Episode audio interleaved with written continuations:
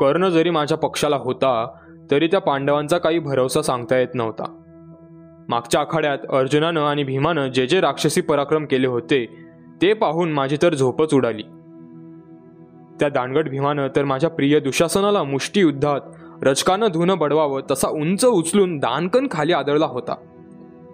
गदेच्या आखाड्यात तर तो भीम माझ्या अंगावर एखाद्या उपाशी सिंहासारखा चौताळून आला होता. छे. त्या पांडवांचा कायमचा काटा काढल्याखेरीज कौरवांना समाधानानं जगायला मिळणार नाही. त्यासाठी वाटेल ते करावं लागलं तरी ते मी करीन.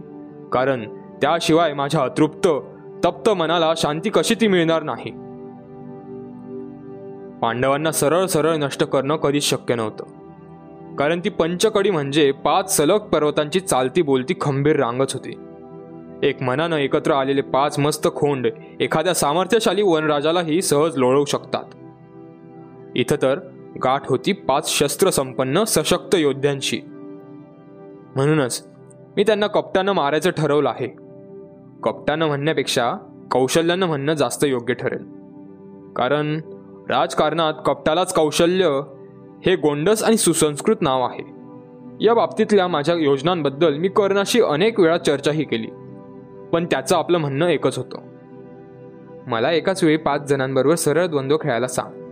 मी त्यांना केळीचा गाभा पिसतात तसा उभे पिचून काढेन.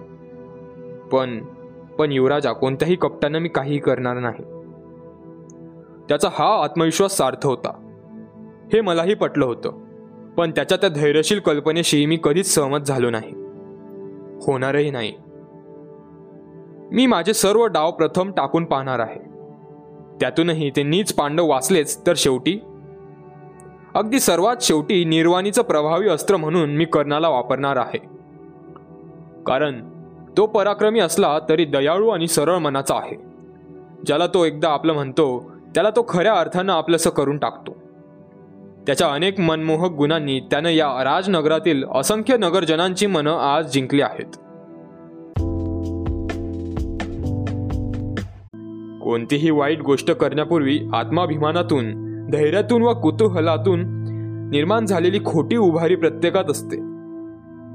पण ती गोष्ट या उभारीतून एकदा होऊन गेली की मग मात्र मन उरी बाण लागलेल्या श्वापदासारखं कुणाचा तरी समर्थ आश्रय शोधण्यासाठी इतस्ततः धावू लागतं. कुणाला सुदैवानं हा आश्रय मिळतो. कुणाला जीवनभर तसंच धावत राहावं लागतं. पांडवांना जिवंत जाळण्यात मी काय मिळवलं? कुरुवंशातल्या राजकुमाराला आणि पितामह विश्वांच्या आप्ताला हे भूषणावं होतं का? हे आणि असे अनेक प्रश्न माझ्या मनात घोळू लागत. हे राज्य आणि ही संपत्ती आजवर कुणीतरी आपल्याबरोबर नेली आहे का? या दिग्विजयी कुरुवंशात अनेक राजे होऊन गेले. त्यांनी युद्ध केली. अश्वमेधाचे घोडे साऱ्या आर्यावर्तात पिरवले. अमाप संपत्तीच्या यथेच्छ उपभोग घेतला. पण मातीत खेळणारं लहान मूल आपल्या हातातील क्षणापूर्वी प्राणप्रिय वाटणारं खेळणं. मातीत तसंच टाकून क्षणभरात दुसरीकडे निघून जातं. तसं ते आले आणि निघून गेले. कुठं निघून गेले ते? कुठून आले होते ते? काय शिल्लक राहिलं त्यांचं? केवळ स्मृती. बऱ्या वाईट उथळ सखोल स्फूर्ती देणाऱ्या आणि लाजविणाऱ्या. उद्या माझ्या मागं माझ्या ही अशाच स्मृती राहतील. कशा असतील त्या? पांडवांना मीच जाळलंय हे जर कुणाला कळलं तर? छे काहीच समजत नव्हतं. माझं मन माझं मन मग उगाच विच विंचवानं नागलीच नांगीत फिरवून वाकडी करून आपल्याच पाठीत त्वेषानं मारावी. तसं त्या विचारांनी स्वतःलाच दोष देऊ लागे. मन अस्थिर होऊन जाई. त्या पाच भावांचे चेहरे त्या पाच भावांचे हसरे चेहरे एकसारखे डोळ्यांपुढे फेर धरून नाचायला लागत. मन गोंधळून जाई.